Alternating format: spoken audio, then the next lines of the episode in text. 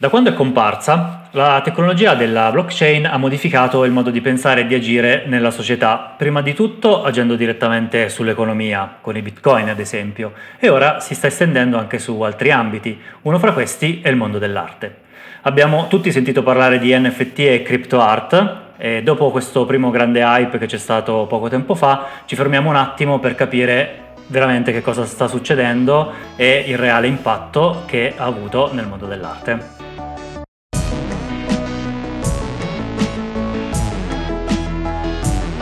Conversations è un podcast e somiglia a una chiacchierata tra colleghi. Siamo designer, technology, analisti, curiosi.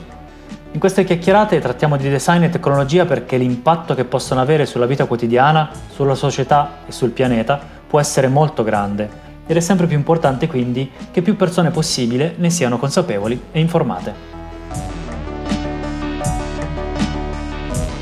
Ciao a tutti, io sono Andrea Pinchi, sono un interaction designer, eh, con noi c'è Alice Mela, anche lei interaction designer.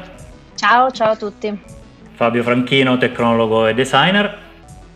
Ciao a tutti. E due ospiti che siamo veramente molto molto onorati di avere con noi, Ilaria Buonacossa che è direttrice di Artissima e curatrice. Ciao a tutti. E Sonia Belfiore, curatrice che collabora con Artissima e ha curato da poco la mostra Travel Diary proprio sul tema delle crypto art e NFT. Ciao, ciao a tutti. Ciao Sonia, ciao Ilaria. Eh, benvenuti a tutti, eh, faccio solo un piccolo riassunto tecnico su queste tecnologie della blockchain. Quindi eh, la blockchain permette di creare un sistema per cui le transazioni, i trasferimenti di informazioni sono tracciati, non sono falsificabili e sono trasparenti a tutti. E questo, eh, questa tecnologia permette di creare dei token. Questi token sono di fatto dei pacchetti di informazioni che contengono un qualche diritto verso una persona e un diritto ad esempio eh, può essere un certificato di una proprietà. Questo ha fatto sì eh, che si possa quindi generare un certificato di proprietà per un oggetto digitale, una cosa difficilissima fino ad ora, visto che gli oggetti digitali, come tutti sapete, possono essere facilmente duplicati. Pensate ad esempio al famoso CTRL-C, CTRL-V. Quindi, potendo certificare eh, il possesso di un oggetto digitale, eh, come un'immagine, un testo un video, nel mondo degli artisti e dei collezionisti d'arte si è aperta una nuova possibilità. Chiedo quindi a Ilaria e a Sonia di descrivere un po' come, come avete vissuto voi questo cambiamento nel vostro mondo, nel vostro lavoro. Beh, eh, inizio io Sonia. Allora, sicuramente eh, nel nostro lavoro, nel dire proprio nella quotidianità, per ora il cambiamento non c'è stato. Eh, sicuramente uno segue con interesse, dall'altra per fortuna nel mio lavoro i risultati delle aste, so come dire, sono anche un fattore accessorio perché per fortuna ho il lusso di lavorare sui lavori e sulla qualità dei lavori e eh, come la società ci insegna non necessariamente una cosa cara è una cosa bella o giusta, eh, il mondo del consumo dove una cosa vale quello che qualcuno è pronto a pagarla eh, ci mette davanti a tante assurdità. Quando la gente mi dice assurdo, quest'opera d'arte costa così, io rispondo sempre che lo stipendio dei calciatori non viene messo in discussione, quindi so come dire, è la società che accetta un sistema di questo tipo. Uh, il tema dell'NFT è interessante perché in realtà uh, tutte le volte che la tecnologia ha fatto dei passi avanti, l'arte ha risposto e quando è nata la fotografia, uh, Walter Benjamin scrisse che era morta l'aura dell'opera d'arte perché le opere potevano essere riprodotte e noi vediamo benissimo al giorno d'oggi che insomma la pittura e la fotografia sono sopravvissute, anzi il fatto che tu possa ricevere un PDF che racconta un catalogo, la storia dell'artista, ti porta ancora più voglia di andare a vedere l'originale. Quando è nata l'arte concettuale negli anni fine 60-70, uh, gli artisti vendevano delle idee e diciamo che questo loro gesto folle, considerato in quegli anni la morte della pittura, eccetera, in realtà metteva le basi per quella che viviamo noi, la società dell'esperienza, dove si paga più per un'esperienza che per un oggetto. Quindi le scarpe disegnate da tizio valgono milioni di volte più che le scarpe uguali senza il nome di quella persona associata. Quando è nata l'arte concettuale, cosa è successo? Come la vendevi quest'arte? Prima le opere avevano la firma, eh, avevano un numero, in quel caso tu vendevi un'esperienza e quindi è nata quella che si chiama l'autentica. Eh, sull'arte contemporanea, se tu non hai l'autentica, l'opera non vale niente, perché in realtà eh, le fotografie, le installazioni, in realtà le puoi riprodurre, quello che le rende preziose è che sono state fatte da una specifica persona in uno specifico momento. Eh, e addirittura quando tu vendi un'opera d'arte, parliamo di un'installazione degli anni 70, non solo vale chi l'ha fatta e eh, come è firmata, ma anche dove è stata dagli anni 70 adesso. Cioè se manca per cinque anni la conoscenza di in che collezione è stata, in che museo, dove è stata, c'è un dubbio sull'autenticità e quindi quell'opera vale meno. Eh, in quegli anni è nata l'autentica, adesso tu un'opera d'arte se la rubi e non hai l'autentica, in realtà non te ne fai niente, non te la vende Christie's, non te la può vendere Sotheby's, quindi in realtà sotto sotto il mondo dell'arte questo passaggio l'aveva già fatto. Uh, la differenza è che quella autentica, che è di carta, che quando tu compri un'opera la galleria ti manda un foglio ufficiale in cui c'è scritto uh, l'opera dell'artista X in edizione X con le misure X e tu quel foglio di carta lo metti in cassaforte, perché tanto se ti rubano l'oggetto nel salotto senza rubarti quella cosa lì, quell'oggetto non vale niente. Eh, L'NFT è la stessa cosa. Quello che a noi lascia un po' perplessi è che è come aver confuso il mezzo con il tramite. Nel senso, la rivoluzione è molto affascinante. Il fatto che in una società digitale eh, l'idea della transazione delle opere diventi liquida, chiamiamola, e quindi non debba più passare da una persona fisica che ha un foglio dato da una galleria, è lecita. Poi possiamo aprire dopo un capitolo di come i bitcoin in realtà e la blockchain non siano stati accettati dal mondo dell'arte. Ma ok, il tema è che quello che nell'altro caso era il bisogno di creare arte digitale, cioè ehm, concettuale, aveva portato a questo bisogno di cambiare il modo di vendita. In questo caso è successo all'inverso, cioè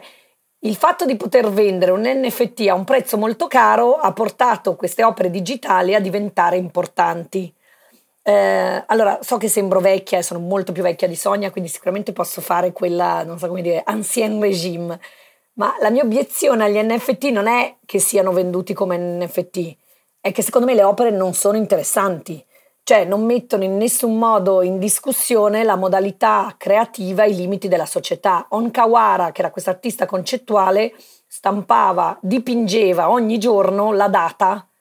e l'ha fatto tipo per 30 anni. Quindi lei dipingeva 17 ago, come prendendo un calendario e l'ha fatto questo artista giapponese per tipo 35 anni. Alla fine Beeple che fa una foto, cioè che ogni giorno documenta, concettualmente non ha fatto niente di diverso, ha solo portato l'operazione di Ankawara degli anni 70 ad oggi. Dall'altra è vero che ci sono artisti contemporanei che hanno giocato con creare avatar, eh, film in realtà virtuale, cose però che mettevano davvero in discussione. C'è un'opera molto bella di un artista che parla della Uh, dello sviluppo immobiliare, di come le case vengono vendute online, dove però ribalta il discorso mostrando l'assurdità di questa società. Allora, quelle opere che sono rivoluzionarie nel loro messaggio,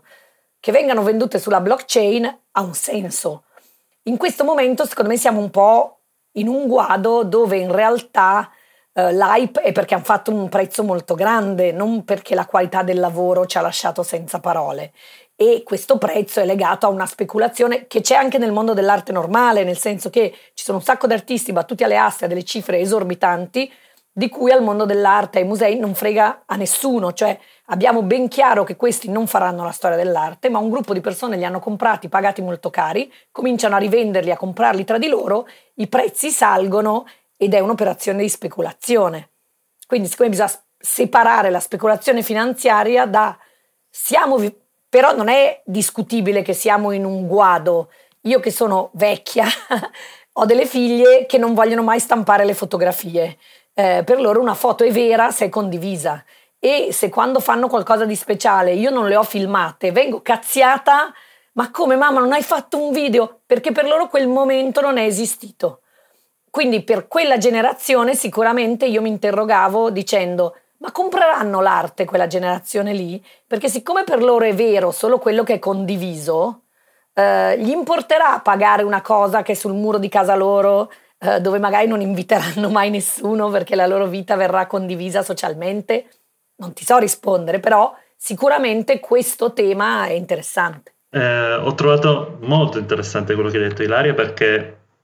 eh, per certi versi la, su certe cose, nonostante non sia assolutamente un esperto di arte, la penso un po' come te. eh, forse di nuovo anche la mia età conta. Um, però eh, quello che dici tu è molto interessante, soprattutto quando dici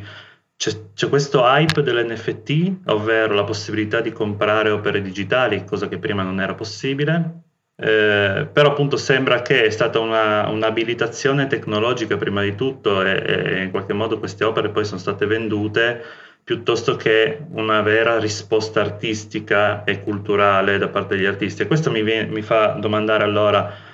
eh, allora questo che è successo quest'anno è fondamentalmente, come dire, speculazione piuttosto che hype, chiamiamo trend, chiamiamolo un po' come, come vogliamo. La vera rivoluzione artistica che, scatu- che sca- magari scaturisce da questa nuova modalità eh, di, che, che a, a, cui appartiene la blockchain, quindi che è effettivamente un cambio notevole nel mondo digitale, deve ancora venire, cioè ovvero devono ancora nascere gli artisti che faranno vera operazione artistica e culturale eh, grazie a questo cambiamento tecnologico. Mentre invece adesso sembra quasi semplicemente, ok, io artista posso vendere le, le mie GIF, le mie piccole esplorazioni digitali, lo faccio, ma come, dire, come dici tu, eh, probabilmente molte di queste opere sono tutt'altro che considerabili opere d'arte. Quali, quali, sono considerabili come opere d'arte? Non so se magari questo si collega al, al tema della, della, collettiva, insomma della, della mostra che abbiamo nominato prima, della Travel Diary.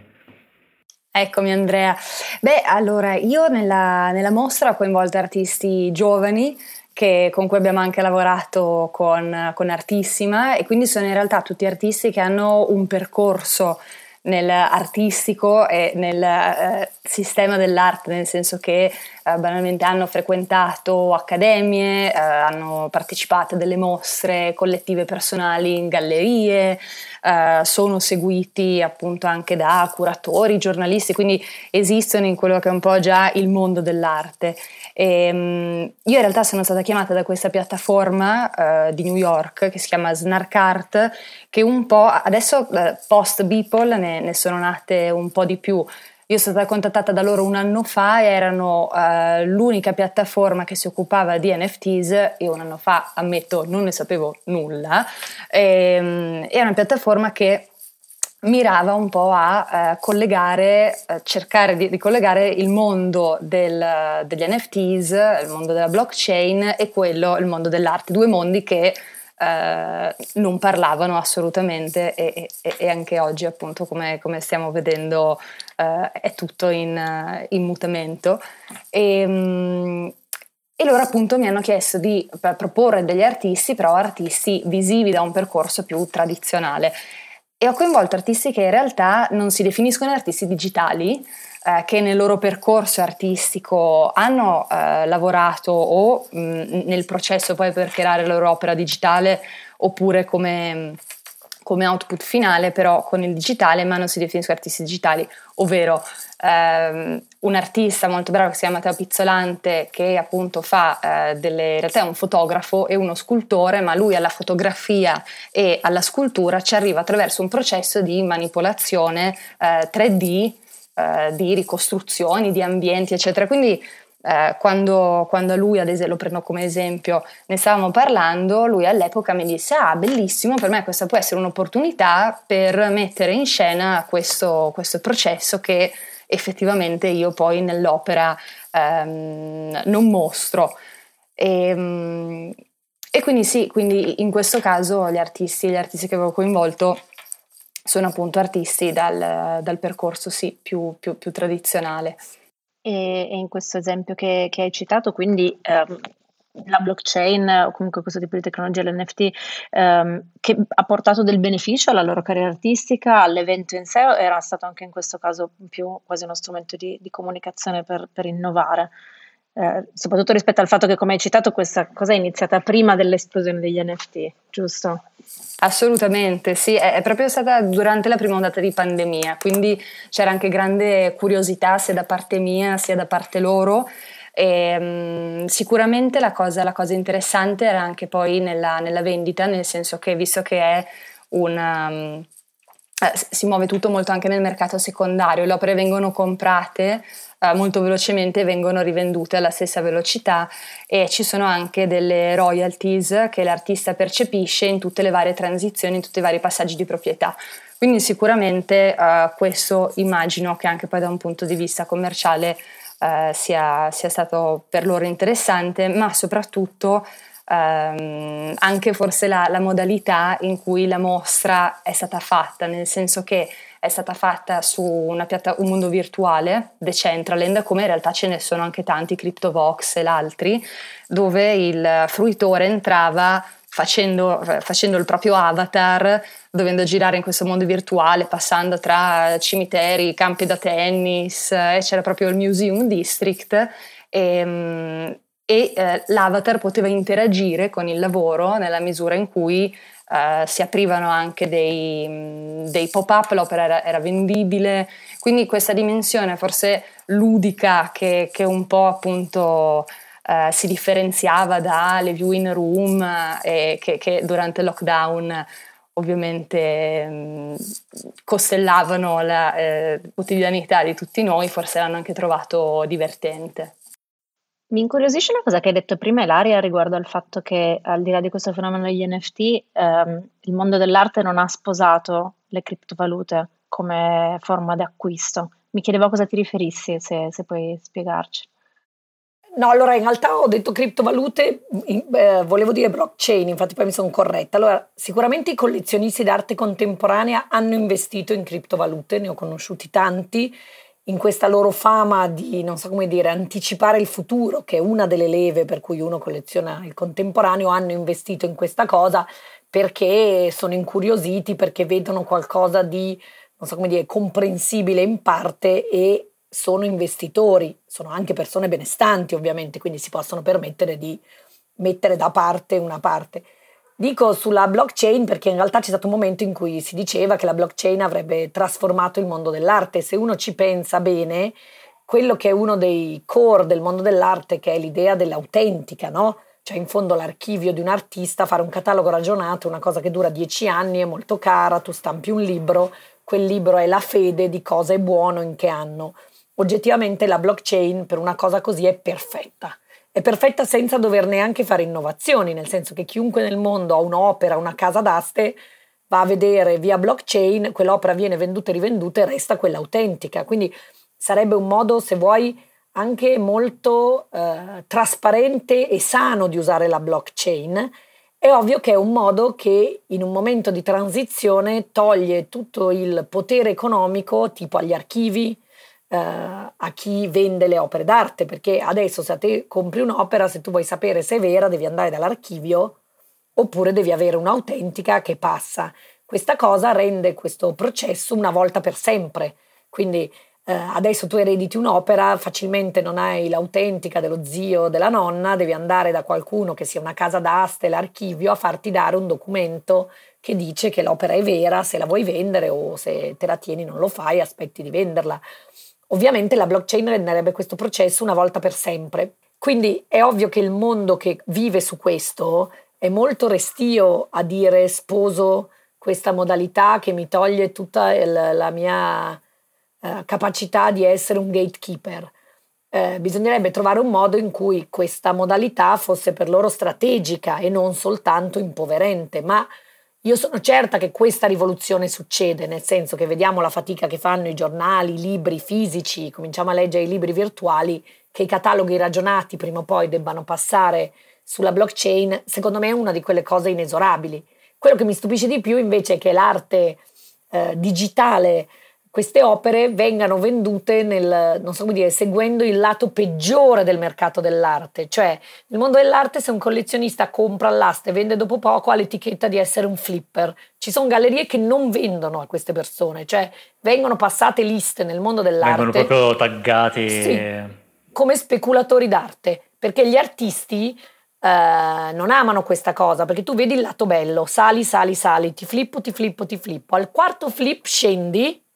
questa cosa la sanno tutti, tutti vendono, tu magari hai 39 anni, finito. Ma non è che il lavoro è peggiorato, è che qualcuno ha deciso che non potevi salire più. o che era il momento di fare i soldi con quella roba lì. E siccome ne vanno delle persone, per dire i musei hanno una policy che non si possono vendere artisti viventi, perché quello che farebbe alla vita di qualcuno, nel senso che il museo è un'autorità, se vende un artista vivente lo distruggi. Magari tu lo vendi solo perché ne hai tre e vorresti dei fondi per comprarne un altro artista che non hai, però è molto delicata questa cosa. Allora io dico, ma cavoli, le opere digitali potrebbero davvero portare a, un, a, a, togliere questo lato, se vuoi, brutto del mondo dell'arte. Cioè un libro, scrivi un bellissimo libro, lo possono comprare quasi tutti, no? E il potere di passaparola sul successo di un autore, anche se sappiamo che c'è il marketing, la comunicazione, però c'è. Un'opera d'arte la possono comprare sempre più i benestanti, cioè 50 anni fa, non so come dire, una persona di classe media, una o due opere se le poteva comprare perché un Andy Warhol negli anni eh, 60 costava come una 500, quindi tu compivi 18 anni invece della macchina mi compri un piccolo Andy Warhol. Adesso l'equivalente in fama costa, non so, 2 milioni? Beh, una macchina non costa 2 milioni per fortuna. Quindi c'è proprio l'arte, quella importante che ha successo, la compra veramente una minoranza. Poi certo tu puoi avere il coraggio di comprare giovani artisti che ancora hanno dei prezzi abbordabili, opere di artisti da riscoprire. Però quest'arte digitale potrebbe davvero essere venduta in modo diverso, cioè essere venduta a tante persone insieme a cifre basse. E invece la notizia è che uno solo paga 69 milioni. Quindi perdi il lato bello di questo oggetto che è riproducibile, che potrebbe essere condiviso e vai esattamente su quel modello di società dove una percentuale molto piccola di persone ha accesso a questa cosa. Eh, leggevo anche che i collezionisti di NFT sono quasi tutti maschi, 95% maschi. Eh, è un dato interessante nel senso che perché? Perché sono associati a un mondo della finanza che è maschile in grande maggioranza. Sì, proprio perché, forse come dicevamo prima, si tratta proprio più di speculazione che non di arte. Eh, e anche questa cosa che effettivamente fa notizia la grande speculazione perché effettivamente è più comunicabile la grande speculazione che non il piccolo gesto sano no? di, nei, nei, confronti dell'arte. Eh, rispetto a questo tema insomma, del, della blockchain mi sembra di aver capito almeno i discorsi che facevamo adesso, eh, che riguarda comunque un aspetto anche molto strumentale. No? La blockchain può essere effettivamente qualcosa che va a sostituire un vecchio modello, ma mi chiedo se, se possa aprire effettivamente anche delle opportunità nuove per il mondo dell'arte che adesso non ci sono, appunto magari la vendita di eh, opere diverse che adesso non sono spostabili, vendibili, non, non so, eh, è una domanda aperta.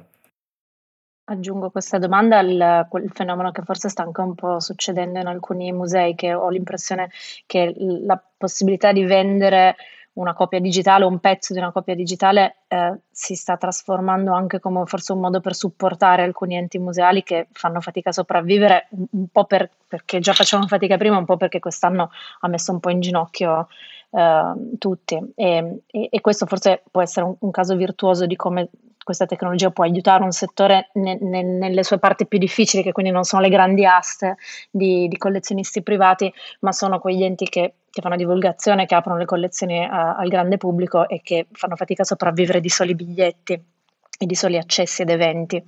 Sì, sì, quello ovviamente però secondo me va letto più nella modalità che i patrons dei musei o per fortuna i benefattori che sostengono i musei con Uh, i fondi sono una realtà molto importante, in questo modo è stato pensato una, una, modalità intelligente, alternativa, per dargli qualcosa in cambio a questo sostegno speciale. Perché ovviamente a livello anche qui io mi, mi viene sempre in mente la storia dell'arte, però insomma non so, Rubens andava a Roma a disegnare le opere dei maestri antichi, poi ne faceva le incisioni e queste incisioni venivano vendute ai signori nel mondo perché l'opera era lì e quella non la potevi avere, avevi l'incisione, quindi la modalità non è così diversa. Eh, è strana questa idea di eh, fare come delle cartoline super premium o dei poster super premium dell'opera d'arte che sono multipli ma unici. Questo secondo me concettualmente è molto interessante su quello che hanno fatto i musei col tondodoni, perché questa idea che una cosa è allo stesso tempo riproducibile ma unica, eh, davvero mette un po' in scacco la nostra concezione, sia di unico che di eh, riproducibile, no? Ma vogliamo solo raccontare esattamente cosa è successo col Tondodoni? Eh, sì, spero esattamente di raccontarlo giusto. Comunque il, il, sì, museo, degli, il museo, degli, Uffizi ha quest'opera, un ritratto, una Sacra Famiglia eh, di Michelangelo molto famosa e eh, insieme a Cinello con una tecnologia ne ha creato eh, delle riproduzioni uniche eh, di quest'opera ad altissima definizione tecnologica eh, sono state messe in vendita a collezionisti in tutto il mondo e dividendo i proventi tra chi ha prodotto questa coppia e il museo, il museo credo abbia guadagnato insomma più di 70.000 euro eh, che come diceva giustamente Alice in questo momento dove stanno riaprendo, sono saltate le mostre, sono fondi importanti eh, per, per, far lavorare il museo. Questa però è vero, è una modalità diversa, non va sulla speculazione aggressiva eh, inventa una modalità creativa di riprodurre l'opera e di far sentire le persone, diciamo, legate in maniera speciale all'opera. Perché quando leggi degli NFT, eh, spesso questi collezionisti barra speculatori dicono che a loro piace parlare con gli artisti, parlare filosoficamente con gli artisti, ma in realtà questo non è una novità. Cosa credete? Il, miliardario americano che compra un'opera da 2 milioni, l'artista va a cena anche tutte le sere se vuole, va ospite in barca d'estate, va nella villa in montagna, cioè anzi gli artisti contemporanei ti raccontano questa cosa strana di passare da essere ospiti di miliardari a, a tornare nel loro bugigattolo dove non arrivano a pagare l'affitto. Ed è una cosa che davvero ti manda un po' fuori di testa perché tu vieni buttato in una società miliardaria perché il tuo lavoro è piaciuto a delle persone ricche e poi torni alla tua realtà ed è difficile eh, negli artisti tenere questa distanza, cioè io non valgo quello che vale il mio lavoro, se anche il mio lavoro vale molto io sono me, è difficile e, e sull'NFT vedi che questa cosa non è successa, cioè gli artisti che vendono NFT sono certi di valere quello che è stato pagato il loro NFT. E ovviamente questo, cioè, chi ha un po' di esperienza sa benissimo che non è che tu vali quello che vieni pagato, il mercato ha delle onde, delle mode e, non so, Schnabel è stato l'artista più pagato a New York eh, fine anni 80 e adesso gli Schnabel eh, insomma non sono così cercati, tant'è che lui che è molto intelligente si è messo a fare il regista invece che continuare a fare l'artista. Eh, faccio una domanda cambiando anche un po', un po' diciamo, lato, diciamo. Eh, sono, cur- sono, curioso di sapere dal vostro punto di vista, che sicuramente avete, siete a contatto con, con collezionisti, eh, come, qual è il feeling, come stanno vivendo questa cosa del, del, token, che è un elemento impalpabile, estremamente effimero, estremamente digitale, quindi eh, come lo stanno vivendo sul fatto che, ok, comprare un token, capisco il discorso dell'autentica, in qualche modo è una è una, un equivalente dell'autentica pezzetto di carta che sta in cassaforte, però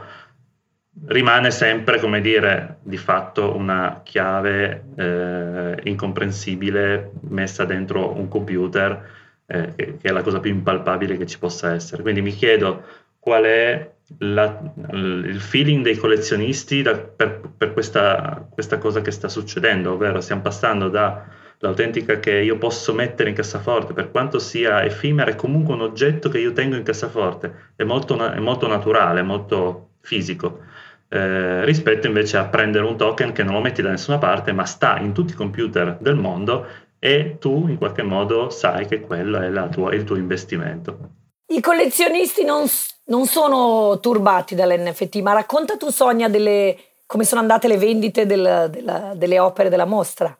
Io l'unico, l'unico esempio, Fabio, che, mm, che, mi viene in mente appunto rispetto alla tua domanda è che ad esempio una galleria, Galleria König, che è una galleria che ha le sue sedi ovviamente fisiche, i suoi artisti sono anche digitali, ma anche pittori, scultori, eccetera, ha eh, all'interno di Decentraland, che è appunto questo mondo virtuale, comprato tramite blockchain l'appezzamento di terra, si è costruito paro paro la sua galleria, tale quale alla sua galleria di Berlino, che è una chiesa brutalista sconsacrata e ha invitato appunto i suoi artisti a creare NFTs, ehm, opere digitali e ehm, provando anche appunto a portare colle- i suoi collezionisti a comprare eh, opere NFTs, però eh, qua ovviamente la, eh, Ilaria saprà eh, meglio di me, ma immagino che abbiano comprato l'opera, le, le opere più appunto portati dalla galleria Koenig, eh, fidandosi appunto della, della, galleria piuttosto che effettivamente forse per, per l'opera NFTs eh, di per sé.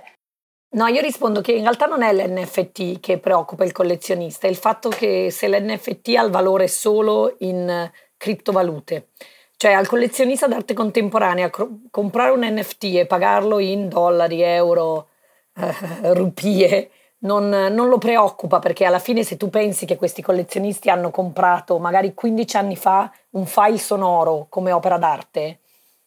cioè insomma erano abbastanza matti, c'è gente che ha comprato i lavori di Tino Seagal che è questo performer che eh, ti vende, non ti dà neanche l'autentica, vendere un'opera vuol dire andare dal notaio e firmare un contratto che tu quell'opera quando la metterai in scena rispetterai le regole, uh, userai tot ballerini o attori che metteranno in scena quella performance pagandoli il prezzo di mercato per tot ore, se no non la puoi mettere in scena. E lui l'unica cosa che fa è quella, lui non fotografa i lavori, se tu cerchi Tino Seagal trovi solo le interviste di lui che parla, eppure ne ha venduti anche a collezionisti italiani, non so come dire, eh, c'è questo collezionista di Verona, Giorgio Fasol, che è un signore che ha più di 80 anni, che 15 anni fa si è comprato un Tino Seagal, quindi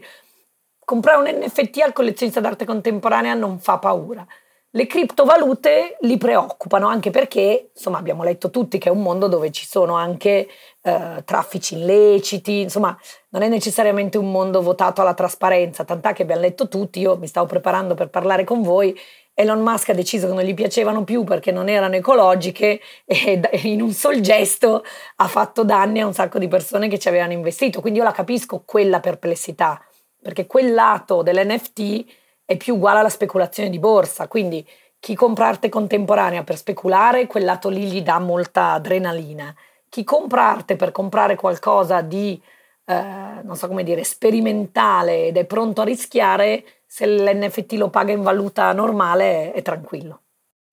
Grazie, volevo fare un'ultima domanda che riguarda anche un po' il periodo che stiamo vivendo. Ovviamente tutte queste, cioè la mostra anche virtuale che ci ha raccontato prima Sonia,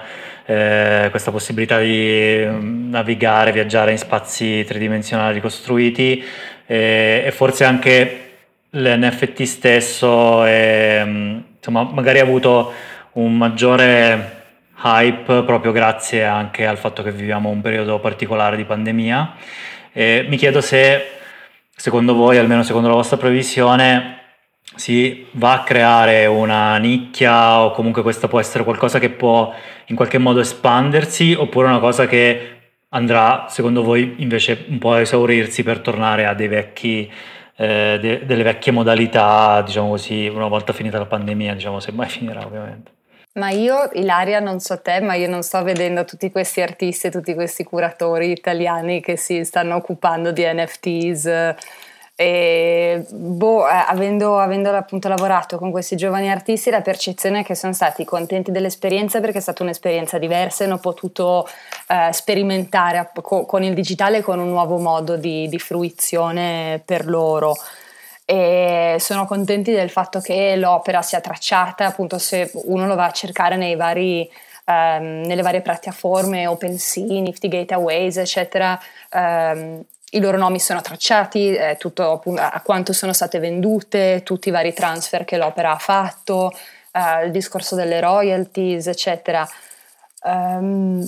la percezione che io ho avuto appunto parlando con loro è che eh, per un discorso di appunto autenticità e di paternità delle opere digitali siano molto contenti, eh, non credo che eh, continueranno con, eh, con questa sperimentazione. Io in realtà per prima sono stata molto contenta, mi sono divertita, è stato molto interessante, ho imparato un sacco. Eh, no, no, non credo che continuerò in questa strada. La, la piattaforma stessa con la quale appunto eh, ho, ho, collaborato per fare questa mostra, la mia è stata la prima e l'ultima mostra che, la, uh, che questa piattaforma ha fatto, dicendo ok è stato un esperimento, effettivamente questi non sono due mondi che uh, parlano più di tanto dalla loro esperienza. Loro lavoravano con Candace Gear, uh, Ilya Miyakabakov, che sono grandi nomi dell'arte contemporanea e hanno visto che sono state opere invendute, mentre appunto il creator digitale, il grafico, eh, aveva fatto sold out in un drop che sono queste finestre di tempo limitate in cui di, in genere due o tre ore in cui le opere vengono messe in vendita questi creator avevano fatto sold out in sette minuti. E invece appunto grandissimi nomi d'arte contemporanea tutto sono rimasti invenduti. La mostra è stata divertente da parte degli artisti sono stati tutti contenti. Loro come, come ritorno di immagine anche come ingressi non, non, non, non ne hanno poi giovato così tanto quindi, boh, come mezzo, come si diceva prima, per autenticare opere digitali, eccetera, eh, penso, penso, che anche come diceva Ilaria sui cataloghi ragionati, eccetera, possa essere assolutamente interessante e utilissimo. Speriamo che adesso qualche, qualche artista digitale effettivamente crei, crei, delle opere anche che giochino con, con, la blockchain e che vadano oltre la, la, l'opera grafica che lo mettono un po' in discussione, sì. che, che, creino veramente una tensione vera con, con, con la società e con uh, il contemporaneo. Assolutamente. Quello che si vede secondo me è una, un grande numero di pubblicazioni su questo tema, più che una corsa agli artisti. So che sta uscendo un libro di Domenico 40, che è un critico serio, che si chiama Surfing con Satoshi, arte blockchain e NFT, che dovrebbe uscire nelle prossime settimane, perché sicuramente scriverne è molto affascinante. Io penso che in qualche modo adesso avrà uno sboom per poi tornare a essere usato in modo sano. Eh, in fondo quando sono nate le società digitali, eh, non so, tu aprivi una startup che faceva lezioni di inglese, te la compravano in due settimane a delle cifre esorbitanti, poi a un certo punto è tutto collassato, però questo non è che adesso le società digitali fatte bene funzionano molto bene, però sicuramente siamo nell'hype dove non viene neanche giudicato, ma è solo, so come dire, un sistema che si autoalimenta del, dell'adrenalina del sistema. Eh, sicuramente però è un sistema che può creare delle opere affascinanti e soprattutto quello che è il video che io penso è un mondo dove gli artisti lavorano tantissimo e che in realtà fino adesso è stato collezionato quasi solo da musei, perché eccetto alcuni pazzi privati che sono costruiti le case apposta, anche una persona benestante ti compri un video, poi cosa te ne fai? Eh, sicuramente chi opera dall'altra il video è attuale, no? noi passiamo il nostro tempo, siamo tutti editor, videomaker tutto il tempo, quindi è sicuramente uno dei mezzi che sa parlarci a livello di immagini in maniera più efficace. Quindi, per esempio, quel mondo lì, io immagino che gli artisti faranno delle opere, magari le venderanno anche in maniera condivisa, invece che pensare che di fare all'asta una cifra folle o come fanno adesso che le edizioni di video sono di 3-5, ma solo per un motivo arbitrario che per tenere un prezzo dove ci mangi lo devi tenere limitato. In realtà se il tuo modo di venderlo è l'NFT, tu potresti fare edizioni di video anche a 1000, perché no? Una cosa interessante sui video è che ho visto che sono, almeno in questa esperienza appunto con la mostra nella piattaforma, le opere più difficili da vendere come NFTs, cioè che, che um, nel momento in cui dura meno di un minuto, meno di 40 secondi, uh, anche sulle altre piattaforme, eccetera, li vedo tutti venduti. Se il video è troppo dettagliato, quindi con un livello di dettaglio molto molto importante e che supera il minuto, visti t- tutti totalmente invenduti. Però sicuramente una cosa interessante anche quando si parla prima delle potenzialità di, di un NFT è proprio il, il, frazionamento che può avere il not fungible token, quindi più, più acquirenti magari non so per una galleria che appunto un video di Candice Bright eh, lo, eh, lo, lo, lo, poi reali- lo tokenizza, gli fa il minting e diventa un NFT, magari quella può essere effettivamente comprato da più acquirenti e quindi creare anche forse più eh, liquidità e collezionisti, forse per la galleria in maniera più accessibile, non lo so. Ma eh, mi, mi, ricollego a, a, entrambe, sia a quello che hai detto Ilaria e anche Sonia, perché effettivamente ci intravedo già eh, un, un, una qualche evoluzione, un, un, qualche impatto, nel senso che, eh, ad esempio, io ho seguito per un, per po' negli ultimi mesi eh, soprattutto un, contenitore appunto di, di NFT che si chiama Ik et Nook, che è un luogo in cui principalmente bazzicano digital artist interattivi, ehm, anche molto bravi, che ehm, sono sempre, non hanno, in realtà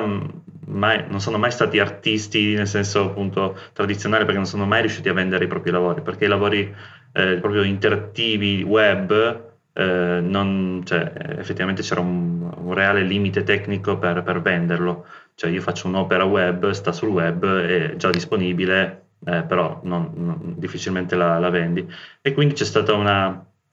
una, dire, un, un agglomerarsi di questi artisti che si sono ritrovati in questa piattaforma che è stata scelta perché era una piattaforma che utilizza una versione dell'NFT green, quindi in qualche modo c'è stato anche un dibattito molto forte eh, da molti di questi artisti che hanno criticato tutte queste piattaforme che usavano un NFT più tradizionale che eh, ha un impatto notevole eh, sul, sul consumo di energia. Eh, e quindi c'è stato da una parte un dibattito molto interessante eh, su, su, sull'aspetto di sostenibilità, quindi è, messa, è, stato, è diventato proprio un momento di dialogo, di scambio e anche di, di, di dialogare su, su, questo aspetto, quindi l'NFT di per sé è positivo o negativo, ma in ogni caso se ha un problema di sostenibilità, vista la situazione in cui ci troviamo, bisogna pensarci. E dall'altra ho notato anche un'altra cosa interessante che non so se esiste nel mondo dell'arte, esistita nel passato, una sorta di supporto avvicendevole fra artisti. Eh, si è creato proprio un meccanismo in cui l'artista supporta gli altri artisti vicini a lui, eh, vuoi perché si conoscevano già non personalmente ma semplicemente di fama e quindi si è creato un meccanismo di compravendita di token fra di loro, che sicuramente ha fatto guadagnare la proprietaria, il proprietario della, della piattaforma, eh, però culturalmente lo trovo interessante. Eh, mi chiedo se nel, nel, mondo dell'arte questa cosa è esistita in qualche forma in passato oppure è effettivamente un, forse una, un punto di inizio nuovo. Allora, sì, sì, è esistita, eh, ovviamente è abbastanza tipico che gli artisti quando, non so come dire, finiscono l'accademia eh, si scelgano tra di loro e magari proprio per l'inizio della carriera da dividere studi. Eh, se pensi al fenomeno della nascita del YBA, Young British Artist, da cui nasce Damian Hirst, erano un gruppo di artisti usciti da accademia e sono messi tutti insieme, hanno affittato uno studio, hanno deciso di fare una mostra autoprodotta e alla fine lo stesso fenomeno è arrivato Sacci, il grande pubblicitario, che ha messo il suo timbro su qualità, ha comprato tutto, ha cominciato a sostenere la loro produzione in qualche modo a speculare sul loro lavoro. Sicuramente eh, queste, questi sostegni non duravano poi tantissimo, perché poi magari cioè, qualcuno aveva successo e non so come dire, gli altri di stare insieme non, non, non funzionava. Dall'altra, secondo me, qualcosa che dici è vero. Eh, questa società digitale social porta a, un, a, una modalità di supporto e condivisione più naturale, un po' perché è proprio più facile, ma eh, secondo me è proprio una roba che le giovani generazioni vivono in maniera proprio identitaria. Io ho una figlia grande che va bene a scuola e ogni sera deve mandare i compiti a tutti e io ogni tanto le dico ma scusa ma non ti fai incazzare che tu i compiti li hai fatti? Cioè io li mandavo ai miei migliori amici i compiti, vabbè era più difficile mandarli perché eh, non, non, potevi fotografarli, quindi dovevi leggerglieli al telefono per un'ora e mezza, però li davo alle tre persone che non so come dire, o per affetto o perché loro aiutavano me, entravano in questa nicchia, non a tutta la classe. Mentre vedi che questi ragazzini davvero hanno la chat della classe e si scambiano tutto. E allora, da una parte eh, col lockdown hanno fatto poco niente, certi, però proprio concettualmente vedi che per loro quest'idea di essere un gruppo è molto più forte che come era per noi, dove tu eri spinto a essere bravo e che quindi dare agli altri voleva dire sminuire la fatica. Per loro è abbastanza normale che questo sapere vada in circolo e ci sarà una volta dove tu non l'hai fatto e te lo passa a qualcun altro. Quindi secondo me qualcosa che dici di questa idea di una rete che si sostiene è proprio una roba che i social hanno messo come un atteggiamento, speriamo, eh, che davvero può avere degli effetti positivi anche sulla creatività, sul sostegno ai giovani talenti. Poi però leggi che un'opera singola viene pagata a 69 milioni, allora lì boh, non so cosa c'è di quel, di quel lato lì. Sì, cre- credo che ci sia lo stesso equivalente. Quello che dici l'ho, l'ho riscontrato anch'io. Eh, probabilmente c'è una sorta di imprinting di network dovuto proprio al sistema network digitale, no? in qualche modo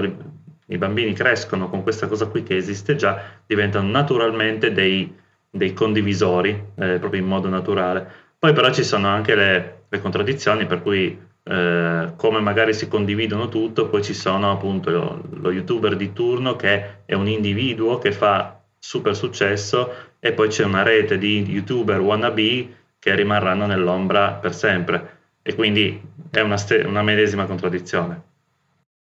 Questo, questo, tipo di sistema credo che sia abbastanza comune, perlomeno nella società di oggi, dove ci sono grandi, eh, grandi disparità sotto tanti punti di vista diversi, che sia quello economico, che sia quello della, eh, della fama, e quindi questo dove appunto no, l'1% detiene il 99% delle cose, che siano appunto soldi o fama o, o altri aspetti della vita. Questo diciamo, è un po' caratteristico del, anche del, del, mondo che abbiamo creato attraverso diversi tipi di sistemi. Ma infatti sempre anche parlando di NFTs, una delle piattaforme forse più conosciute che è Nifty Gateway, Uh, partita come piattaforma orizzontale, democratica, in cui qualsiasi creator poteva vendere a costo eh, limitato le sue, le sue, opere, le sue creazioni digitali, eh, è stato dopo poco soppiantato da in realtà grandi icone pop come Grimes, moglie di Elon Musk, piuttosto che Steve Aoki, il DJ,